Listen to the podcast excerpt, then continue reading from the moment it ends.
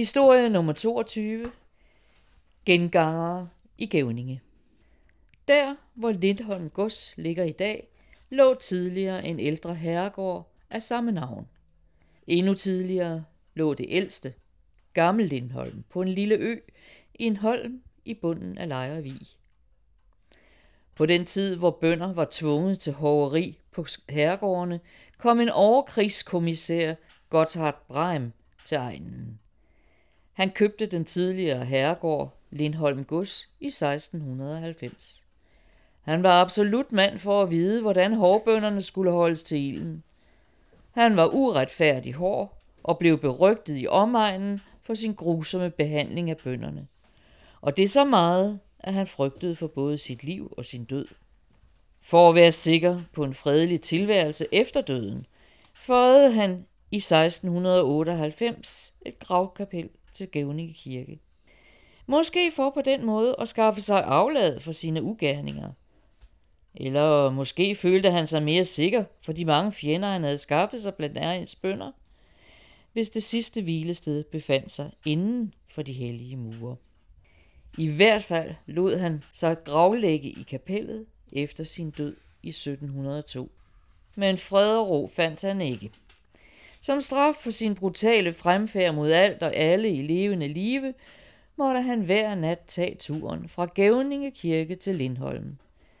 Det foregik skamstandsmæssigt i karet, sommetider forspændt to, andre gange fire heste, med både kusk og lakajer med hvide parrykker.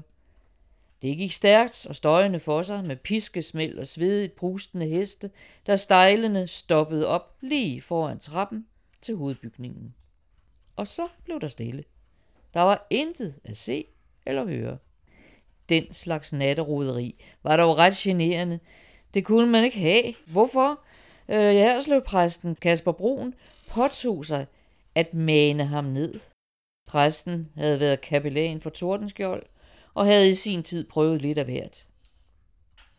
På engen ved øen, Gammel Lindholm, passede han så menageriet op, løftede den hellige bog mod herskabet og manede det bedste han kunne, og langsomt sank alt til ro i den fugtige undergrund.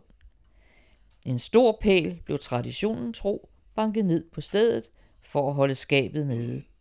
Helt godt gik det dog ikke.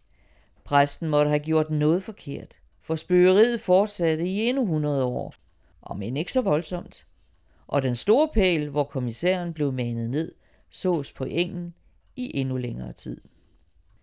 Utøj forgår ikke så let. Overkrigskommissær Gerhard Brahms kiste findes i Gævninge Kirkes gravkapel, nu sakristiet, og kistens hængsler er tydeligt slidte. Om Lindholm berettes desuden, at her færdes et blegt hvidt spøgelse. Jamen, det er jo en typisk historie, hvor den onde herremand og bondeplager får sin retfærdige straf i det hinsides. Ah, så kan han lære det, kunne han. Og så er det jo også en typisk skildring af præsten, der kan lidt mere end sit fader, hvor, og når ovenikøbet er Tordeskjolds præst, så må han kunne ret så meget. En morsom ting er, eller interessant er det, at da jeg besøgte Gævningen Kirke, skulle jeg selvfølgelig ned og kigge over krigskommissærens kiste og se til hængslerne. Jeg fik da også graven til at lukke op, men graven skulle bestemt ikke have noget som helst at gøre med at skulle ned i den der uhyggelige krypt. Hun holdt sig oppe på det gode, det, det tørre i kirken, havde han sagt.